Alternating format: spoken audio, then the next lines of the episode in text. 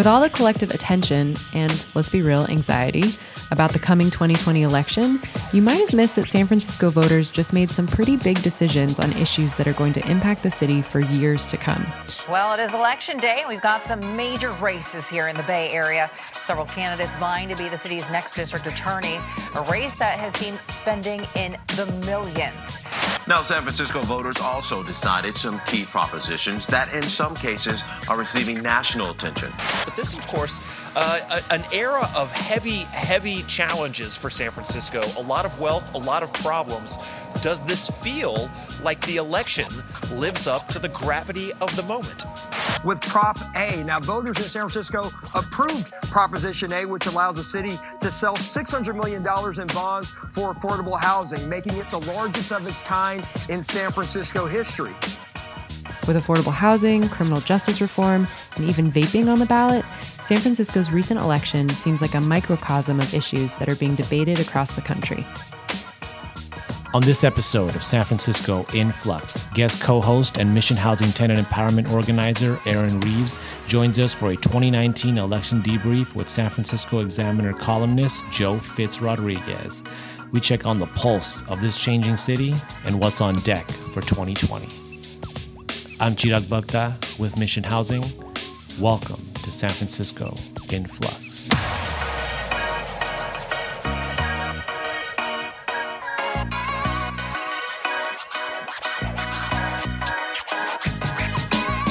We are recording from right here in the Mission Housing offices off 16th and Valencia. I want to welcome our guest host for today, Aaron Reeves, Hi. Mission Housing Tenant Empowerment Organizer. Uh, today we have Joe Fitz Rodriguez from the San Francisco Examiner, columnist, reporter, on guard, the quintessential San Franciscan, as I've heard people call you. Wow. Yeah. I hadn't heard that. That's great. Yeah. Um, before we get into our discussion, some housekeeping. Quick reminder San Francisco in Flux podcast is available on iTunes, Spotify, Google Play, and Podbean, B E A N. If you like what you hear, please hit that subscribe button. We would greatly appreciate it. Welcome, Joe. Welcome to San Francisco in Flux. Hey, thanks for having me. Thank you for being on here. Um, so first things first. So on our show, you know, we don't do a lot of prep for the guests. As soon as you come on, we start asking the tough questions. Well, you're reversing the tables on me. Yeah. Uh, they, they are turned. Yes, they are. I am yes, ready. They are. Joe Fitz is in the hot seat today. So, first question: As San Francisco's darling Muni expert, Uh oh. what bus did you take to get here today? Oh gosh. I took Bart. I'm sorry. You took Bart? I took Bart. I'm the worst. Do you need to Wow. apologize for taking Bart? I, I think I might need to apologize for taking Bart just because it's the connection between downtown and the mission is quicker by Bart than by Muni. It's sad to say. I'm a Muni die hard, but the only time I'll ever take Bart in the city is if I'm going to the mission from downtown. Do you have a favorite Muni line? Is that a thing? Oh gosh, yes. Oh, which one? Which one and why? Uh, I like the 44 a lot. I like the 44 because of all the different communities it goes through. Yeah, Yeah, That's I mean, true. Yeah, I mean, you get a real beautiful taste of the south side of the city, you know, uh, silver and the whatnot, and then w- once you go up, you get a real beautiful slice of silver and uh, the south side, and then you also get a, uh, a beautiful, beautiful look at Golden Gate Park and all the communities by Clement and all that, like the inner Richmond. It's like it's such a weird, wacky, different turn, and then you could even hop off into Glen Park Canyon and just like. Oh, I'm not in the city anymore. I'm in like Glen Park Canyon is nuts. it's nuts. It's nuts. Yeah. It's gorgeous. so gorgeous. It's like you can't even hear the traffic, and all of a sudden you're like hiking in a wilderness, but it's still SF. yeah, Yeah. this is true. this is great. I think you should do Muni tours where you just like get on this bus, go for an hour, see where it takes you. Self-guided Muni tours. Yeah. You should. That's not a bad idea. That's uh, that's a few hundred dollar business right there. oh my god, You can that's a get- ten dollar Supplement that business right journalist there. income. and boy, do the journalists need it. Y'all Um, ever taken the 76X? That's a real question. No, no, no. I'm a I'm a diehard 38 Geary kid Nice. from youth. I don't take it that much anymore because I live in the Mission now. But as a TL kid, 38 Geary, 38 Limited before the Rapids. Before the R's. Yeah. Um, Where would you take it to? Safeway to Van Ness, so I can take the any of the Van Ness buses up to North Beach to go to school. Um, shout out to Francisco and G House. So we're to get more into buses and transportation in a minute, but we actually asked you to be here to break down this recent election that we just had. No, for sure. Yeah, as the person who has covered kind of all of the issues that were in the election, I actually read your pieces a lot. Um, what do you think were the most interesting takeaways, just high level, from this past week? Well, I mean, this in in you know a lot of people will say, well, hey, this is you know Chesa Boudin winning um, the DA's race, district attorney's race, and Dean Preston winning supervisor for District Five, which is like you know the hate, uh, Western Addition, Japantown, a little slice of Inner Sunset. You know, like one easy narrative, people will tell you, oh, you know, this is going to you know, spell trouble for London Breed in the future for Mayor Breed in terms of like what she has to contend with, like putting forth her own vision, which a lot of people would describe as a little more conservative, Democrat centrist Democrat vision versus a more progressive vision. But I'd actually argue the flip. I'd actually argue it's also a sign of Mayor London Breed and the moderates, uh, moderate Democrats' weakness right now. They're going through a big transition period. Like all the behind the scenes stuff, the people people on the ground don't see, but does affect you. Does affect you because of the policies that get passed, the way the cops are run, the way Muni is run, the way that everything we do is run. Um, those moderates, the people on the Breed team, they're going through a weird transition where all the kind of like elder statesmen, whether whoever they may be, who run the behind the scenes stuff, have all left. So they've got kind of a weak cabinet of folks trying to run things, and they're getting beat. They're getting beat. That means that this is a time, an opening for progressives with progressive visions, progressive ideas on housing, progressive ideas on, on policing, to make their way through and to get in positions of power in San Francisco. Because as we're seeing, everything that Breed is trying to do is kind of getting countered left, right, up, down, and center. Whether that be on the teacher housing initiative, where the board of supervisors kind of outflank them by bringing in the teachers union to kind of increase affordable housing for teachers uh, and uh, or even just this jobs housing linkage fee which was recently passed at the board of supervisors 11-0 and that's a whole thing where we'll see new office development feed way more money into building affordable housing that's huge and transformative breed wanted that number that amount of money to be way lower right they, she wanted that fee down she didn't want to scare away big tech but she had no juice. As Willie Brown would say, you know, Willie Brown is all about the juice. How much juice do you have to put forward what you want to do? Do you have it? And right now, she does not. That, that's a high level takeaway. But you know, at the at the at the at the kind of closer to the ground with Dean Preston, with Chesa, I mean, we're going to see a big test for Chesa coming right up. I mean, shout out to Mission Local and their good coverage. They broke out that um, a judge has kind of given a two month deadline for uh, the DA's office to make a decision in the case of Sean Moore, who was a guy in Ocean View who the cops hit up in 2017 to go like, hey, your neighbors are like complaining you're making noise and they had a restraining order against you or you violating it.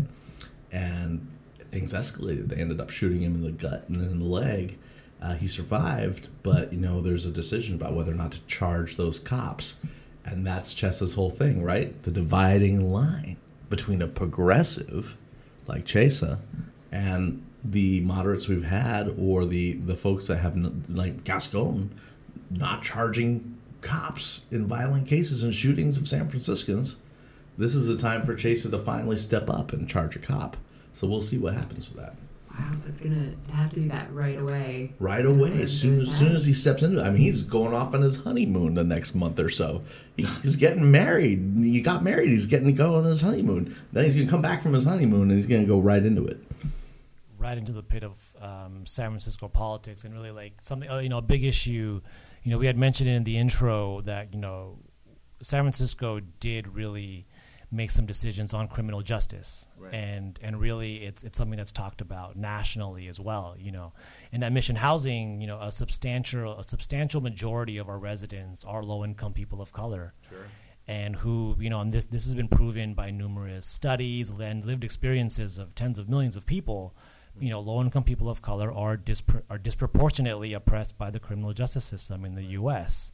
And so, you know, I kind of want to ask, um, you know, uh, seeing as seeing as, as one of the things you mentioned is what does the election of this new DA mean for poor people of color in this city?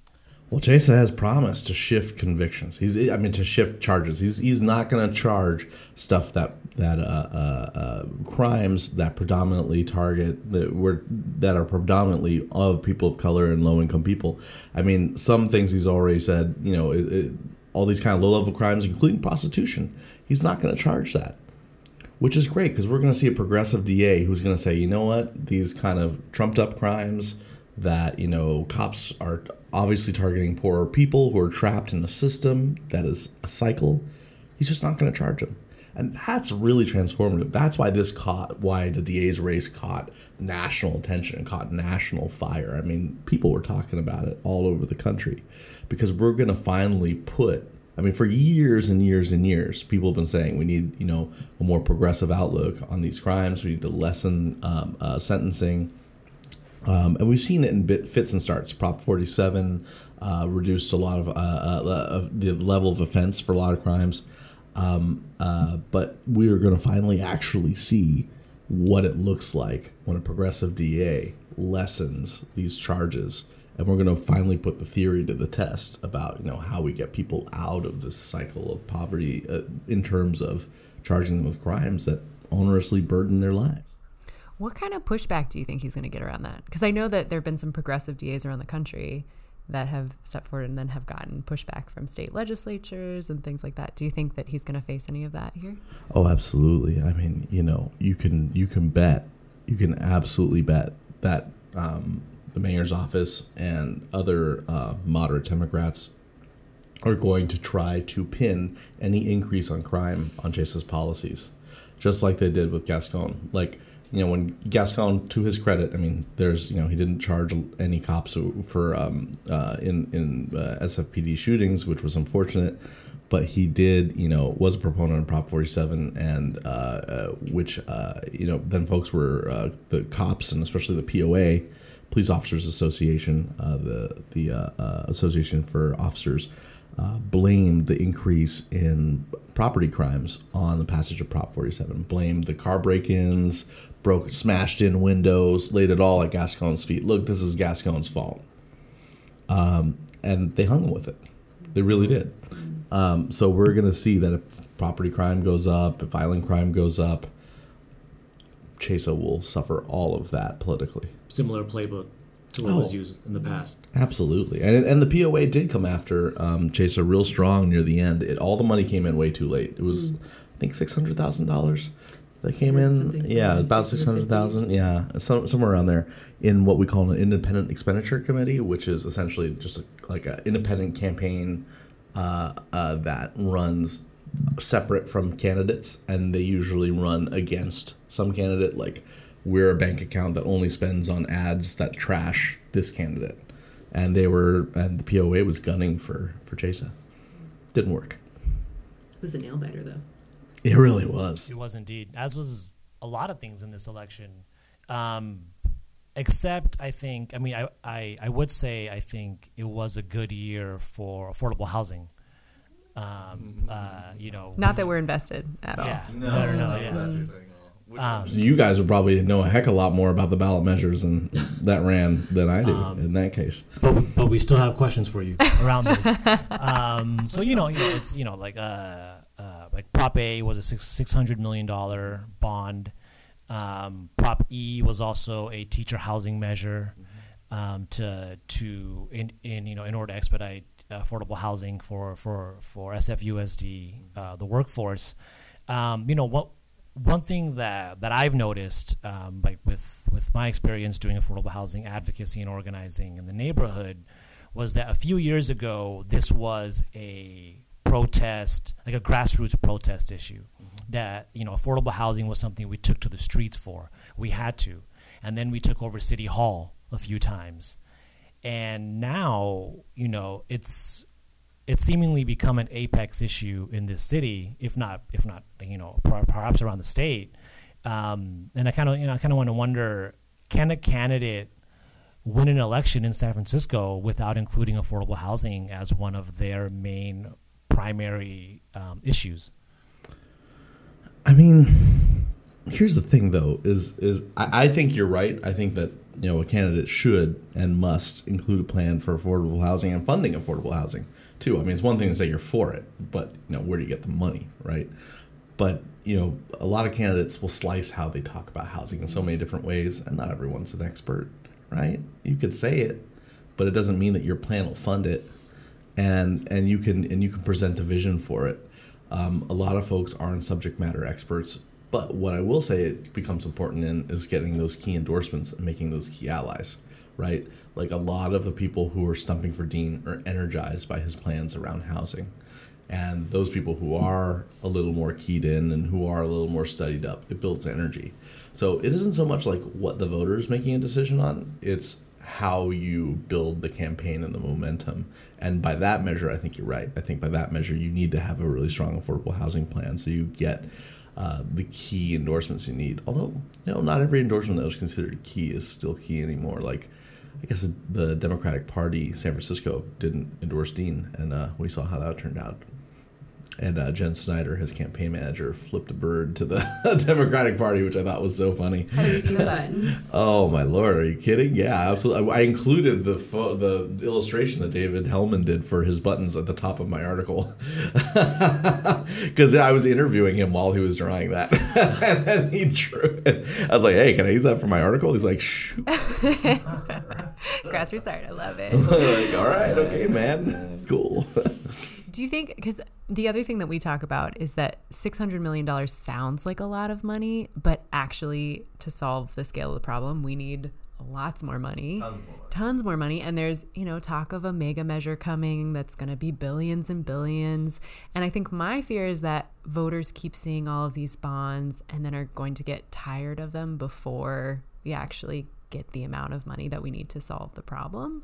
Do you think people are going to keep having an appetite for affordable housing measures as they, they keep getting put on the ballot? In San Francisco, no. In California, maybe. Hmm. I mean, you know, in San Francisco, the voters are mostly renters, though in low turnout elections, they turn out to be more uh, uh, uh homeowners. But even then, you know, like renters outnumber the homeowners in San Francisco. So in San Francisco, we'll always say yes to those bonds. Okay. But Go in yeah, but some of those mega measures need approval from you know either the region, multiple counties, yeah, multiple counties, or or or the state. And in that case, you get a more dicey proposition because you get more homeowners who are going to see that on their bill.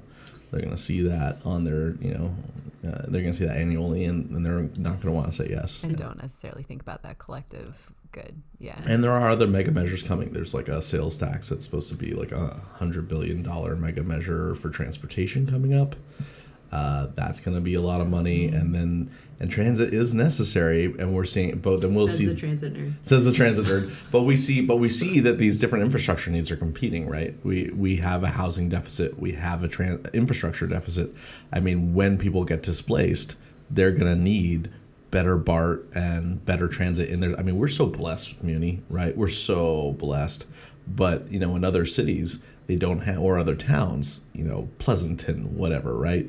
You know, uh, uh, you can even say Antioch, like, doesn't have, like, their own local bus service to take people to BART. And BART doesn't have enough capacity, even if they did, to get people to the city to work.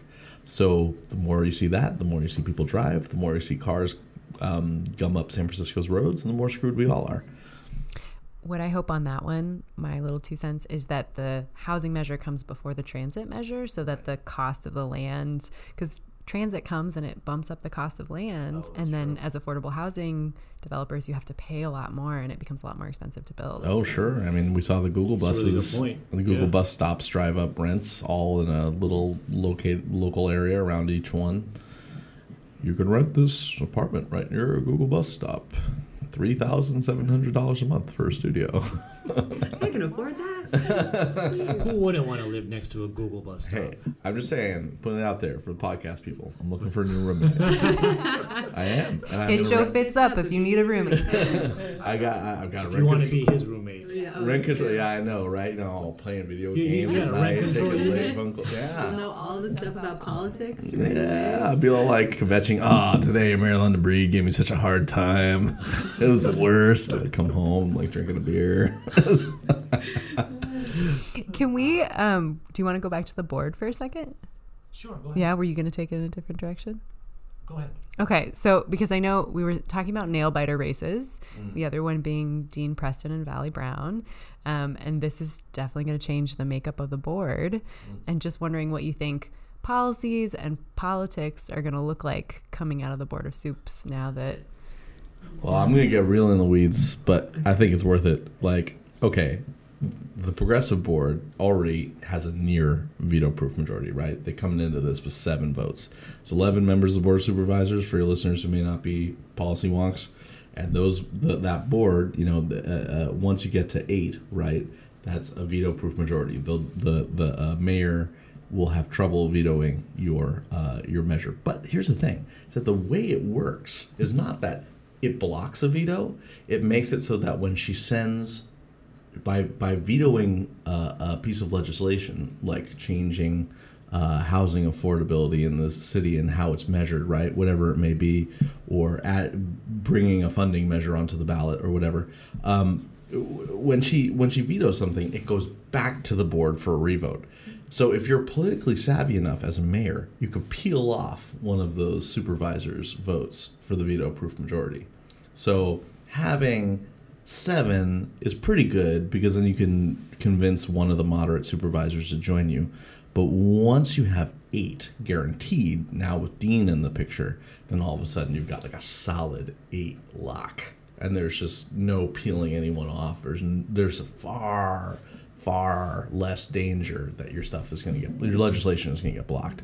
So the progressives now have every tool in the toolbox that they need to put forward whatever their progressive vision is. The only question is, will they actually do it?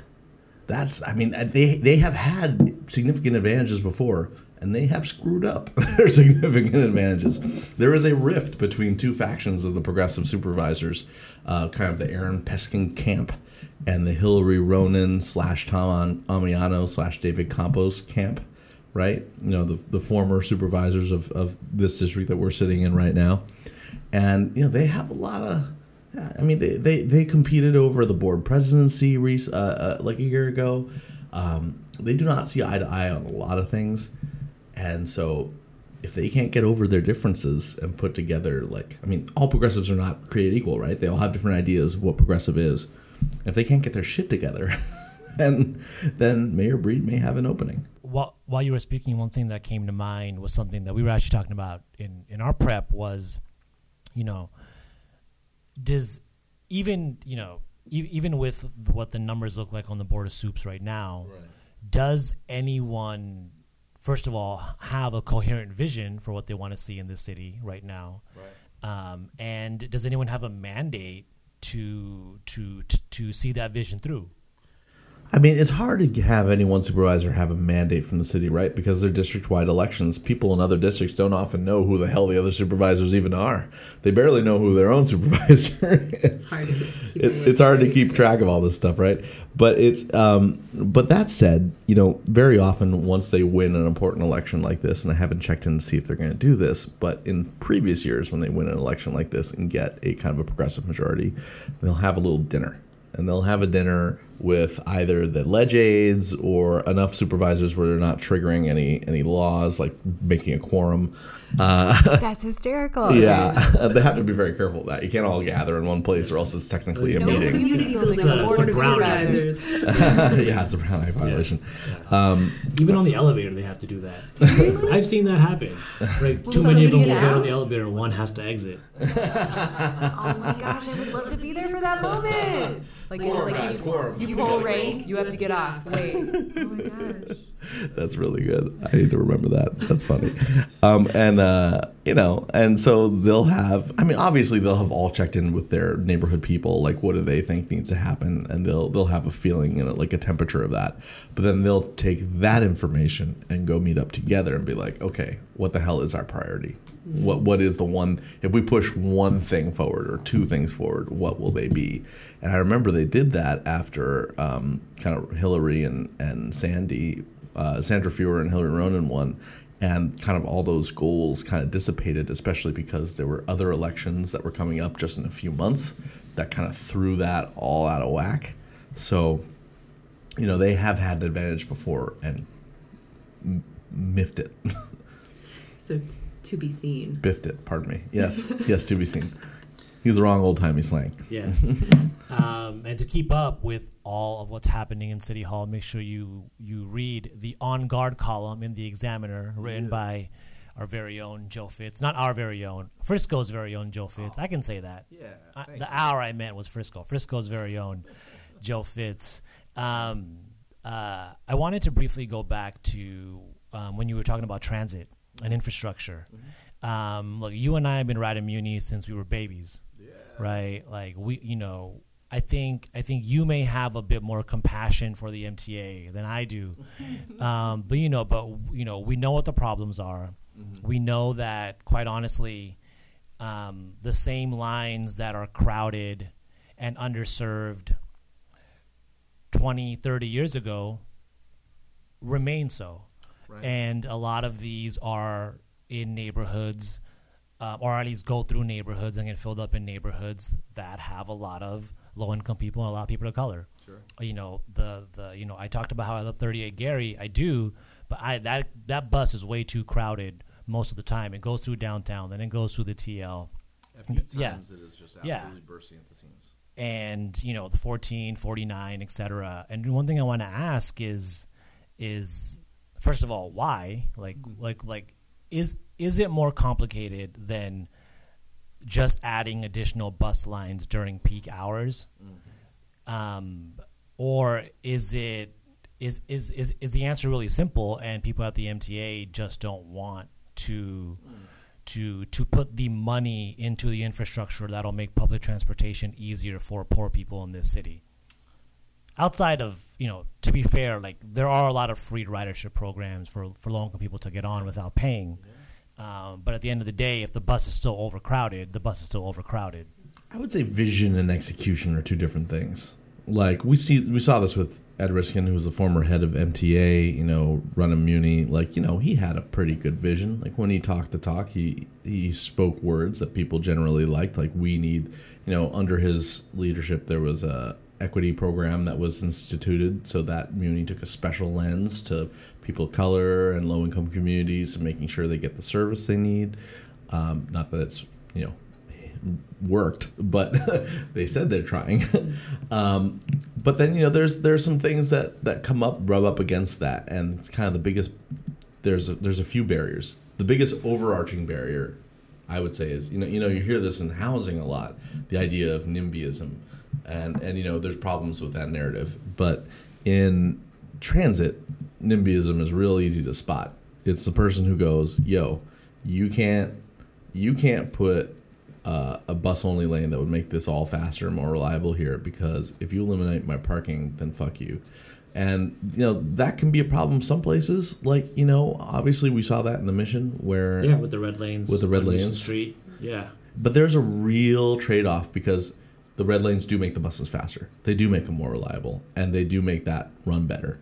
But at the same time, making sure that businesses are preserved and are not under siege is really important. Um, we saw that with the Central Subway. Like you know, the building Central Subway, it's two to three years late, depending on how you count.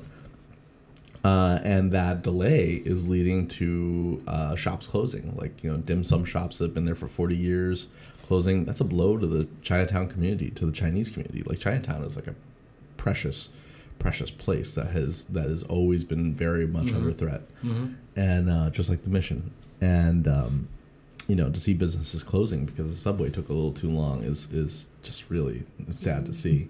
Um, and so there there is this push and pull between how do you make transit faster while preserving businesses who might be hurt by things, and the board of soups is really looking and Aaron Peskin frankly is really looking at like how do you boost money in Muni and make give them a clear directive to make sure to preserve businesses, small mom and pop shops that are the character and the life and the blood of our neighborhoods, while still improving Muni service. That's that's that's one of the tensions. Um, another of the tensions is frankly SF is growing, and the more people are in here, the more people on Muni. Muni's ridership is more than seven hundred thousand customers per day. More than seven hundred thousand people jump on Muni every single day Can you guess Bart's? Guess Bart's. Two hundred fifty thousand. Oh, actually, that's not bad. Uh, most people, most people guess more. Most people guess more. Yeah, that's what I was Because like. the way you asked the It's- question, I knew it was Yeah. less. It's yeah, yeah, it's true. It's like four. It's it's like four hundred That thousand. was just gotcha question. yeah, that was my gotcha. I love how you're asking us questions. yeah, I'm too. like, hey, hey, get in this. Can't take the journalism.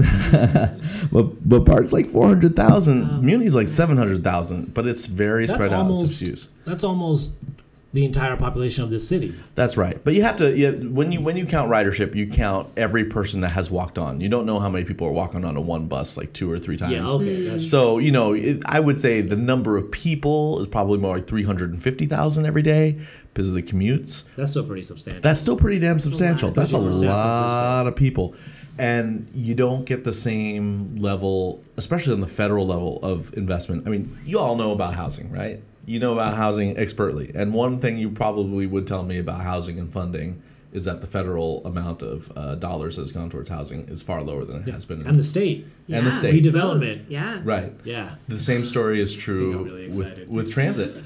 The same story is very true with transit. So that's why, because as our population is booming, we see the investment in transit lowering. In fact, Trump, um, Trump's newest uh, bills for, uh, not bills, Trump's newest allocation for the Federal Transit Administration, FTA, uh, has like basically skewed everything towards highways. Oh no. yeah, every dollar. Yeah, there's so many, a lot of Going back in localities every locality in the nation is dependent on grant funding from the federal government for big projects. That's how we built Central Subway or are building Central Subway. That's how we built BART. Uh, that's how we build every uh, the Van Ness Bus Rapid Transit. Um, everything is done with some help of federal dollars, and nearly all of the like public transit dollars have been like winnowed to nearly nothing, and everything is going towards highways. So it's it's it's going to be a dangerous time for for building more transit infrastructure in the future, and that's another of the tensions that Muni faces is that they haven't been able to grow their bus riders, their bus fleet, and their train fleet, and their train and bus infrastructure along with our population growth, and then that makes even worse tensions when it comes to neighborhood buses. Neighborhood buses are so vital, like you know, 18 Park Merced that takes people from who are living on the far side of mm-hmm. Lake Merced over by SF State who you know are probably going to own a car because it's easier getting them to the train so they can go Yeah. downtown Yeah. or whatever right you know you have these little neighborhood buses that make it so you can get to the, the bigger faster The lines 48 here on 24th. Right, exactly. The 40 Quintara is really, really useful for that. Like, it's a connector line that connects neighborhoods, not nec- or connects people to the main lines to go downtown. Not necessarily like the 14 or the 49 or the 38, which takes you downtown. The main, those are the biggest, like, most populous lines. Um, and when Muni f- feels that pinch of not having enough buses to make those big lines run, they have to short those little lines. So you get people like the the 48 getting less service, or the 36 Cantara like way up like above Soda at Twin Peaks, like um, kind of running all the way down to uh, City College. Like that has fewer buses, and then you and those buses are like the toughest ones because you've got three buses on that line only, right? Yeah. Three only that run all, that run all day, and they and you catch it once every forty minutes or something, and then it becomes two buses all day because they have to put one on the on the fourteen or the forty nine. So you're screwed. I mean, we just saw that with the Chase Center. They took buses off of the eight, serving you know lots of communities of color and low income communities. They took buses off the eight Bayshore to serve people going to the Chase Center for their hmm. Dave Matthews concert. Hmm. Yeah. Well, that seems like top priority. so they have, they're making trade offs and they don't always make the right ones, or sometimes no matter what trade off they make, it's terrible. Mm-hmm. So Yeah, yeah, especially with limited resources, yeah, I guess. yeah, yeah, yeah. That's that's why that's why I'd say on like what we have to look forward to, and it's tough to it's tough because it's like It's hard to go to, to Trump and be like, "Yo, Trump, we need buses." What does Trump care about buses? Or San Francisco. Or San Francisco? San Francisco is Not on his suffering. good list. yeah, Trump is gonna be like, "Hey, that's, that's great." To get us back to the the 2019 election before we go to the 2020 election, Mm. all right, I'm holding so much anxiety. Um, d- what do you have? yeah, just take an own moment, breathe. Um, do you have a favorite a favorite moment from this election, or do you a most surprising moment as somebody who has covered elections for a while? Was there anything that really stood out in your mind? That really stood out. This was a sleepier election. This was like an election that fewer people citywide were keyed into, which was a shame. Um, God, I there are little moments, like little moments within all this that I really enjoyed. I mean, I, I referenced this one before, but when Dean Preston's campaign manager Jen Snyder flipped off the entire San Francisco Democratic Party when he lost the endorsement, I, I freaking cracked up. That was beautiful. I mean, it's this like rebel spirit, and it was really indicative not just of you know that kind of attitude, which is fun, but um, also that you know the progressives have a lot of youth on their side. They have a lot of young people who are like trying to transform the city. What's the buzz for March for the March primary and for November 2020? Oh man, there's so many bees buzzing around on that one. Yeah, they're going. They're just uh, in and out They're of here. inside my stomach. That's where they are. Uh, this took, took a turn for a horror movie. Like it's all of a sudden they start bulging out of the. That is how I feel. That is how I feel about 2020. Well, I was at the um, I was at the uh, um, uh, John's Grill Election Day luncheon, which is where Willie Brown invites everyone and tries to make uh, for lunch at John's Grill in downtown. Tries to make it uh, Switzerland. He wants like you know like progressives moderates to come and break bread and all that. So I go because it's good to get the gossip. Um, And it's good bread. and it's good bread. Willie Brown, his pockets are lined. He can afford good bread. Bread's the most important part of any meal. It really is. Yeah, I, I, I think I think that's true. I think it's sourdough usually. Okay, this is not about me, but I bake sourdough bread. Back to the What election. you bake sourdough bread? I that's do. awesome. I will hit you up with a loaf. Yes, Back to the please. that is my that is my cost of being on podcasts. I would like one loaf of sourdough bread, please, for every podcast. Happy to do it. That's awesome. Um, uh, and uh, you know, there's some folks who are rumored to be running. There is uh, a college board member, uh, a City College of San Francisco board, uh, board member who may be running in District Seven, which is Norman Yee's district right now. The uh, uh, yeah, kind of the uh, Park Merced uh, area, like around there, right? Uh, that might keep that progressive majority on the board of supervisors because you gotta understand District Seven, that southwest side of the city, that's not a really progressive side of the city. That's a bunch of homeowners. They're chilling. They're like, hey, leave my property taxes alone. Don't build things high. Also, we don't want affordable housing here. Don't do it. Um, you know, they they ain't happy about that shit. So uh, there's a chance that uh, a moderate challenger might come out of the woodwork. You know, it's long been rumored that the former fire chief Joanne Hayes White would run there, and you know, Irish people love their own, and uh, and she's really popular on the west side of the city in general, just because you know she wears a fire uniform, it looks all cool and stuff. And right now it's the fire apocalypse. So It's fire apocalypse. love a fire? Yeah, come on. The fire's raging all across Northern California. How are you not going to look cool in that fire uniform? We haven't seen her emerge and say she's going to run yet, but that's always been a long rumor. Uh, there's a fellow Ben Matranga who's uh, run before there, who is kind of in that moderate camp, who might maybe run. Uh, Joel Engardio, a former Examiner columnist, we can't have him as a columnist when he runs for things, but uh, you know he he's uh, uh, uh, uh, out and proud gay fella who uh, really just uh, is more for the mod squad. So he he is running D seven. I kind of love that. I've never heard the mod squad before. mod squad. Mod squad. Hashtag mod squad. And, uh, and, you know it's it's it's uh it's that's probably going to be one of the races to watch. Um, there are some rumored kind of uh, challengers to Aaron Peskin in District 3 in North Beach, Chinatown, but no one substantial, just all like kind of like challengers in name only, just to like highlight the race. And then uh, also in uh, uh, District 1, uh, you got, uh, which is the Richmond, we have uh, Sandra Fewer up uh, for re-election, and you know, she had said to a few people at like a holiday party a year ago that she might not run.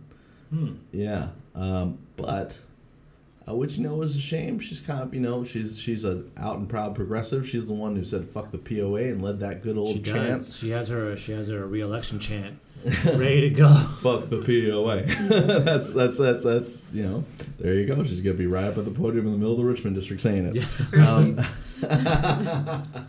um, but you know, it seems like she's got both her feet in at this point. Um, but you know, you never know. That rumor did float around that she said that last year. Um, who else? And you know the the uh, the Mod Squad did seem to want to put up a District One challenger. Um, they had a planning commission appointment who they quickly withdrew, who was an Asian fellow who lived in the Richmond district, and I guess they must have found some reason for him not to run for for this seat, but. You, you, could see it when they put up the planning commissioner appointment, and then in the like press release, they're like, "And he's from the Richmond district, who uh, home he loves." It's like, wow, that's not obvious, guys.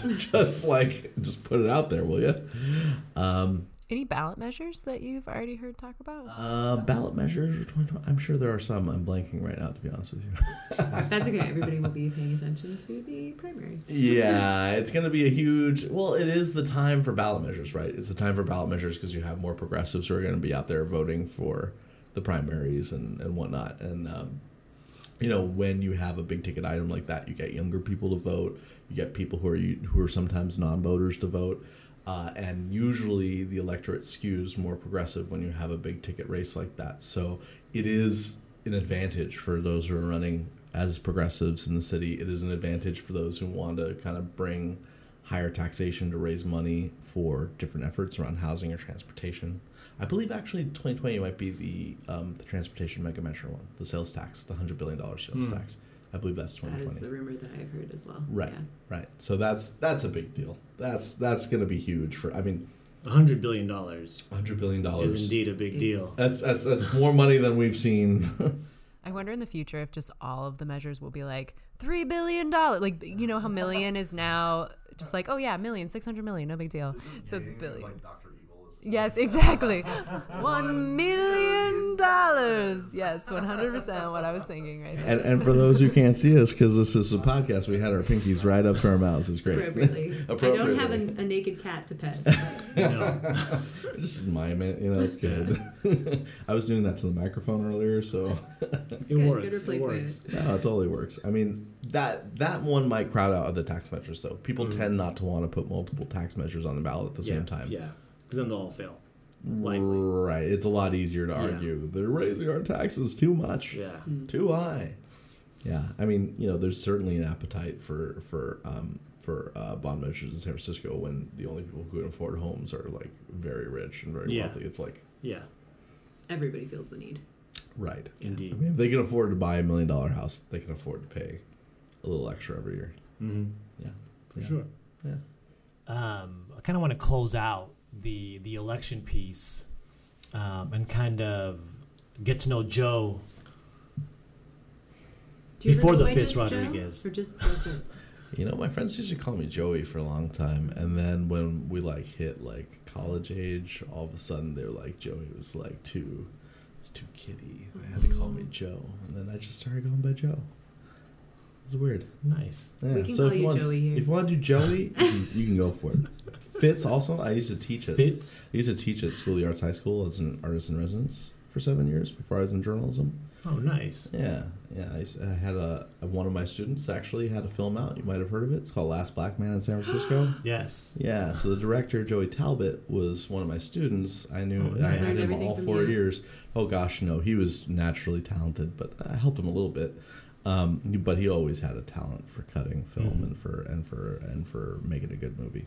Although he did a lot of documentaries actually Mm. before he did this. Uh, his senior project was with the star of Last Black Man, Jimmy Fails, um, and it was him and Jimmy going on a date with some women in uh, with some girls in a, from a high school, but they were like out in the like far Bay Area, and like it was this whole thing where they go on this surreal date and they see and they're just like fish out of water, like San Francisco kids who are like, Yeah. what are these weird things we're seeing in the suburbs out here? In the East Bay. Yeah, in the East Bay. This is crazy. Oh God. And then one of the dates, the dates for for Jimmy, the star of Last Black Man, turns out to be like this whack. Like Joe's having a great. The director of Last Black Man is in his own movie, and he's he's having a great date. He's making out with the lady with the girl in in some room.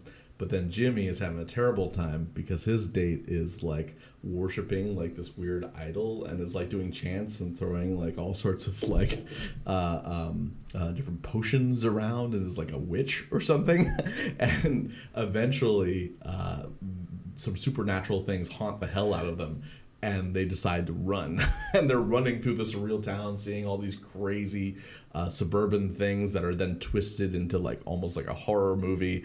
And they run and somehow they get to treasure the, oh they take they run and take bart uh, to safety and somehow they get to treasure island i don't know how that happens and they like fall on their knees at the view of San Francisco. And the last like shots are like San Francisco opening up before them in this beautiful, beautiful, gorgeous vista. And they're just like, thank God, we're home, we're here, we're back. I just thought I just thought of that while watching Last Last Black Man because the, the two films are like tonally very similar, just a little slightly absurd, slightly real, slightly whacked out, almost like exaggerated in a dream. Like, I love that shit. Sorry, you had Nice. questions. I Yes. just went off. Um, well, you know, as as someone who you know, born and raised in this city, who's now covering it as a reporter and columnist, you know, do you do you feel that sometimes your objectivity may get challenged by your heartstrings as you see what happens to the city you love, the people who you know who grew up here and made this city being priced out and pushed out? Um, yeah. Luckily, I'm I'm a columnist, so I don't have to have objectivity. Well, Freedom. yeah, freedom. That's why my Twitter is so fire. Um, but the, but the uh, you know I, I think it's more important journalistically, anyways, to be fair than it is to be objective. Like to pretend you don't have a bias, or is to pretend you don't have an opinion, and to pretend you don't have a heart. Every journalist does. Every person does. And when you pretend that you're quote unquote unbiased, which I think is just a terrible term that should just be thrown in the dumpster and trashed, um, you just pretend you don't have feelings, which is a lie. So you're not telling the reader how you feel. So I'm grateful I get to be a columnist because I get to tell readers how I feel and say, hey, I'm from the city. I feel this way. I've seen this my whole life. This is where I'm coming from. Maybe you agree with me, maybe you don't. And I'm going to lay out the argument as fairly as I can. Um, but I'm going to tell you where I'm coming from with it, which I think is really key. And, you know, there are times when, like, you know, I feel like uh, maybe a bigger platform like the Chronicle like can like outgun me with a with a column or something on a particular topic, and then I remind myself, you know, my my perspective is from being an SF native, and even if I, it's important to preserve that voice and preserve an SF native voice for other for other natives who are still out there, and for the people who need to be reminded of where we're coming from. Not that that we're all monolithic. I mean, you know, some kid from SH is probably going to feel a lot different than uh, Sacred Heart Cathedral Preparatory. Is probably going to feel a lot different Thank you for the than someone who went to Gal Galileo High School. Yes. shout out, shout out to G House. Yeah, and then you know, not everyone from G House necessarily would have all the This opinions we share. A lot of people I went to school with don't necessarily agree with me. Yeah, A lot of people do, yeah. but a lot of people don't. Well, you know who went to G House? Mayor London Breed. yes, she did. Yes. Yes, she did. Yes. Um, so, so, but I like to incorporate that stuff in there, like you know, a little bit of like where I'm from, in like, like you know, when Alex Nieto was killed, like I went to high school with Alex Nieto, so like incorporating like my my experiences with him into that coverage, trying to tell the perspective of that, like, in in when doing the reporting, I think was really key. Um, and just when when things like that happen, like I, I try to like bring that into it. Like I did a whole Last Black Man retrospective, but I did that with like a slice of like having known Joe and the the, the director and trying to like bring a little bit of that like his time as a student into it and maybe embarrass him a little bit, which is kind of fun. I don't know. yeah, you ain't so special. I saw you when you were hitting on girls and you had a fuzzy mustache. Uh, do do you feel it's important for that specific voice, whether it be yours or other voices that are that were made in San Francisco, to tell the story of San Francisco right now? Oh, I absolutely think it's so key because like like San Francisco has so many like people from here that have a very specific culture and those cultures are like measured by blocks and you don't mm-hmm. know them unless you've been here Yeah. And you can, don't even know all of them you, you got to get out there and be like a be like a connoisseur of this shit I don't even know all of them. hell no Right? Like, there, there- there's Yeah. there's there's small little micro neighborhoods in this city that I'm still discovering. That Don't you love that? Yeah. I love that. that people go they ride hard for these blocks. Yeah. that we ain't never heard of. Yeah, yeah, yeah. totally. Like it's just like you don't know this alley, you don't know this spot. Let me tell you the history of this spot. Like, okay, all right, all right. okay. Microclimates and micro neighborhoods. Yeah, that's right. It's true. Look at that. San Francisco's Teeny tagline. We are a microcosm. teeny tiny, but very proud. and I, Very big ego. yeah, there you go. but it helps to have those like you know those shared experiences and those shared perspectives to like kind of bring it out because like there are some things that like like in little ways like it affects what we do at work like uh, in, at the examiner. Like i try to like shout out to my my colleagues who may not be sf natives and we're all experts in some things and they help me a lot with things that i'm not expert in all the time. But like you know my my ability is to be able to be like i think i know how this would play to an to certain segments of the sf audience mm-hmm. here's how to switch up that story. And so in very subtle ways i'm able to do that and help them out and bring that out for the people who are here. I think it helps our coverage a lot, and I hear a lot from people that they're they're really happy that we're able to bring that voice, and it you know it doesn't always have to be me like you know bring other people's voices into it or from the city. And I try my best to do that, but it's just important to do that in general. What are other local voices that our listeners should be looking into, reading, following on Twitter, Instagram, etc.? That's a great question. I love that question. God, Thank you, Aaron. that's that's a good call. Do you mean like SF natives, or do you mean just like local any local coverage? Nah, or local, right? I mean, at the end of the day, look, you don't got to be born here, in my opinion, at least. I know th- this may be hotly contested, Mm. but you don't got to be born here to be someone who's like local, No, right? Like, there's a lot of people who who who who may not have been born at like Kaiser or St. Luke's or General, etc. right? Um, that still carry the the carry the flag for this city. Yeah. And, and and and oftentimes carry the flag for their neighborhoods even to this day.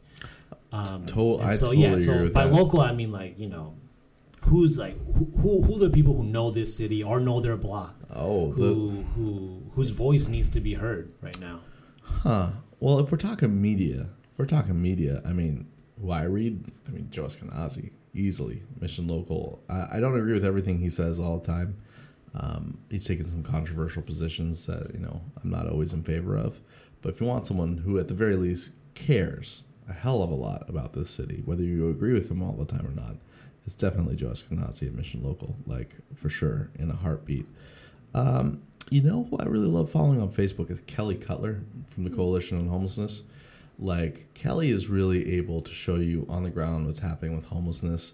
You know, when someone dies who was homeless, who they've tried to get help for. Like I love I love seeing the outpouring of love for those people and I hate to see it happen, but I love that she brings a light to it and and to be able to see uh, that perspective.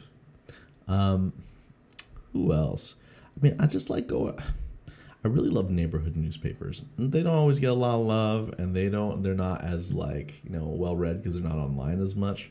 But like the Richmond Review, the West Side Observer, uh, uh, the formerly Ingleside Excelsior Light, which only just shut down very sadly, uh, the Potrero View, uh, El Tecolote, um, you know, a lot of these places, a lot of neighborhoods in the city, um, not the Marina Times though, don't read the Marina Times.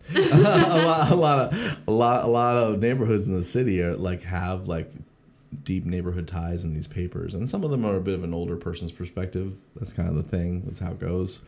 But um, I really think it's really cool to like have someone who's like going to the community meetings and going to like community events and like you know I get to see the what the local elementary schools are up to and what what's new with the parks or the, how are the parks being built up and that's like it's really like it connects me.